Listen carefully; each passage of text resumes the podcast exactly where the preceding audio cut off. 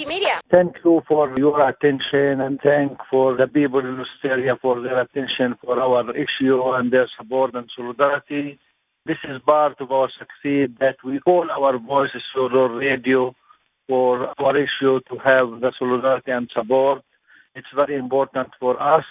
We start here in Nabi our weekly demonstration December 9, 2009 to, to raise our hands and call our voice in front of the colonization, the occupation, who harm the daily life and the future of our children in our land.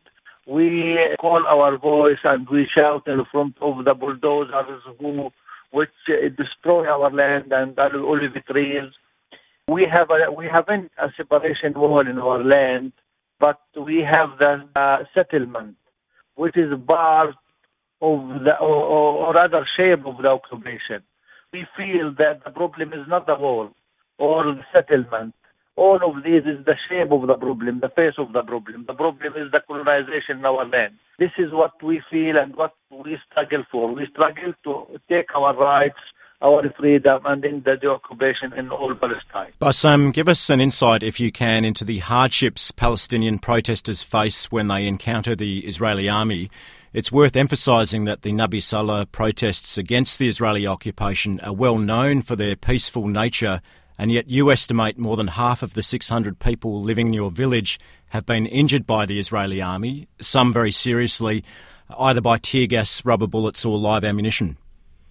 So we start, as I said, December 9, 2009, uh, because our vision is the first intifada for the same date. We have in these years, two martyrs, Rushdi and Mustafa, who killed in the village by the, the Mustafa by a gas canister in his face, which damaged his brain, and Rushdi by live ammunition in his back, which make a lot of problem in his stomach, and he died. We have more than 350 uh, injured persons. 30 of them has disability in part of their body. That's all these numbers from the Saleh resident. We have our partner from other villages and from uh, other places who come and participate us and they became injured or became arrested. We have 200 arresting case in these years, 100 of, of them children under 18, 9 under 15 years old, and 15 women. Our women participate us. This is part of what is different in Nabi Saleh from the other examples because we believe the role of the women is more important and very important in the struggle against the occupation. We have 13 demolition orders for houses which located in Area C.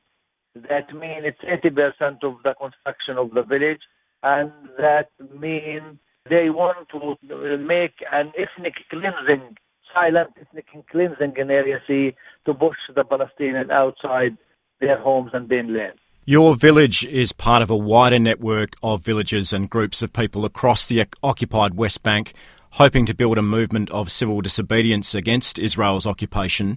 You've been quoted as saying, We are a group of leaders from the First Intifada, and our goal was to convince our people and our society of the means of using non violence. Our goal is the means to make it familiar and acceptable, and for it to be the Palestinian strategy and the belief for dealing with the Palestinian issue in the future. How important is it to adhere to principles of non-violence, and how successful do you think you've been in building that social movement of civil disobedience? You know, we believe that the mean is not a goal for itself, it's to help the goal. It's a servant for the goal. For that, and we are a Palestinian, we have, because we are under occupation, we have to resist under, uh, to resist in any mean, uh, armed resistance or uh, non-violent resistance. But we believe that in this period of time, and we believe that the non-violent resistance is more efficient, more effective. We can gain more than the armed resistance because the armed resistance used by the Israeli and they make a link between us, our legal resistance, and the terrorists taking over the world, which harm the image of the Palestinian international community mentality we need to rebuild by the non-violence resistance this uh, image and to show that we are the victim, but not the losers victim, the victim who يعني, uh, struggled for their right. We believe that non-violence is a value, is not just an action, it's a value that you can have your moral power in front of the material power of your enemy. For that, we study our history and we see that two periods of time we are near to succeed when we use the non-violent resistance, 1936, 1987. And oh, most of our history we have an experience of non-violent resistance. If we study the first intifada, we see that all what Gene Sharp has in his book and his advices, we use and we use more of tools that he talked about. We study Martin Luther King, Gandhi, and South African model, and we we learned from that, but we can't copy on any model. We, when we decided December 9, 2009, eh, to, to create the model in Nabi Saleh, we want to convince our society by this means to be a believer in the strategy in the Palestinian struggle against occupation because it's more acceptable, more available, and everyone, and it's an opportunity for our partner and solidarity in the world to do their duty and their responsibility for our issue. We are speaking to Palestinian human rights activist Bassem Tamimi, and you're listening to the Indie Media Show on RTRFM 92.1. Indie Media. Bassem, I want to try to go back to the fundamental aspects of what we're talking about here. We always use the term occupation when talking about the Israeli Palestinian conflict. Our Aboriginal brothers and sisters in Australia understand what that means, what colonialism entails, but it's probably something very difficult for the average white person in the suburbs of Perth listening to this interview to really understand, to really get to grips with what occupation means. How would you describe the phenomenon of occupation?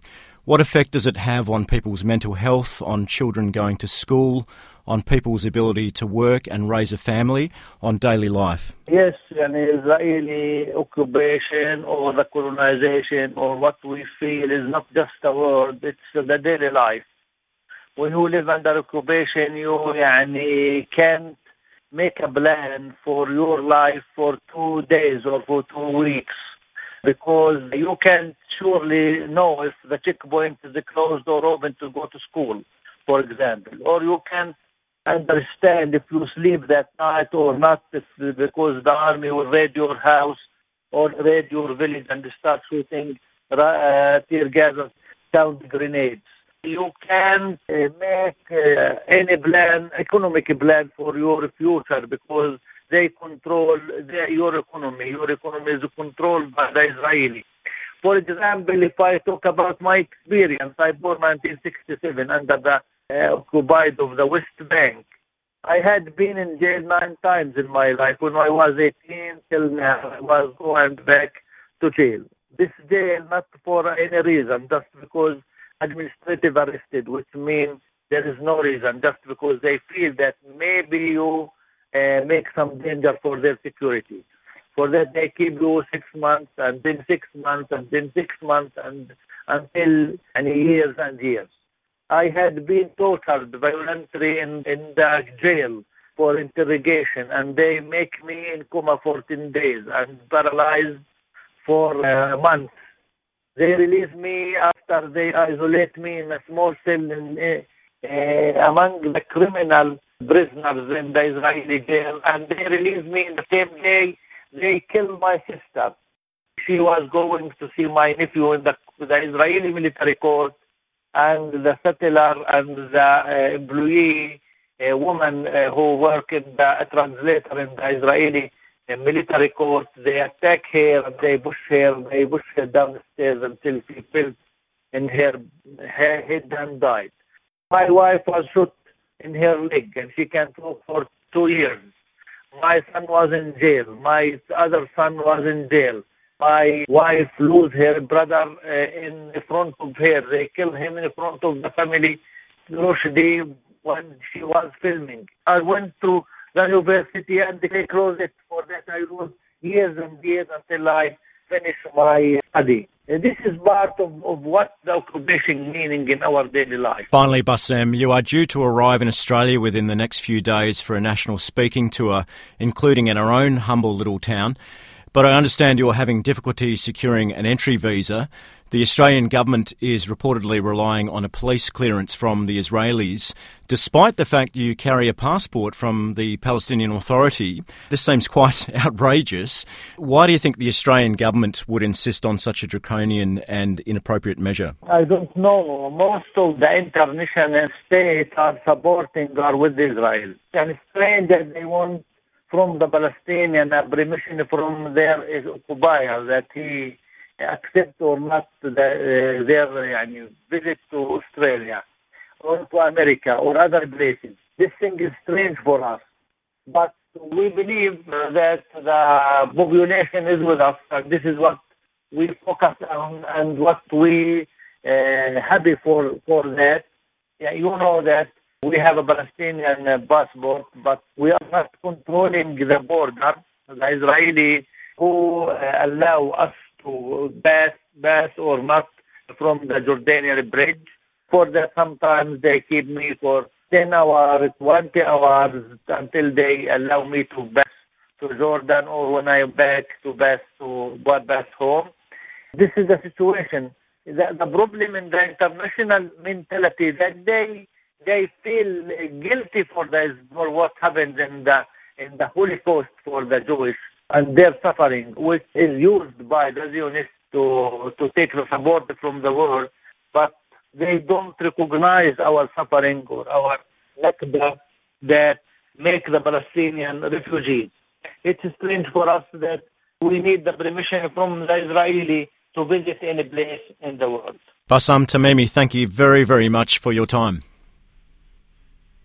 Thank you, and thank uh, for everyone in Australia that Uh, this fee make us feeling that we are not alone in this world and we are happy to call our voice in your country and to have the solidarity from, from you. Thank you. Thank you for your attention.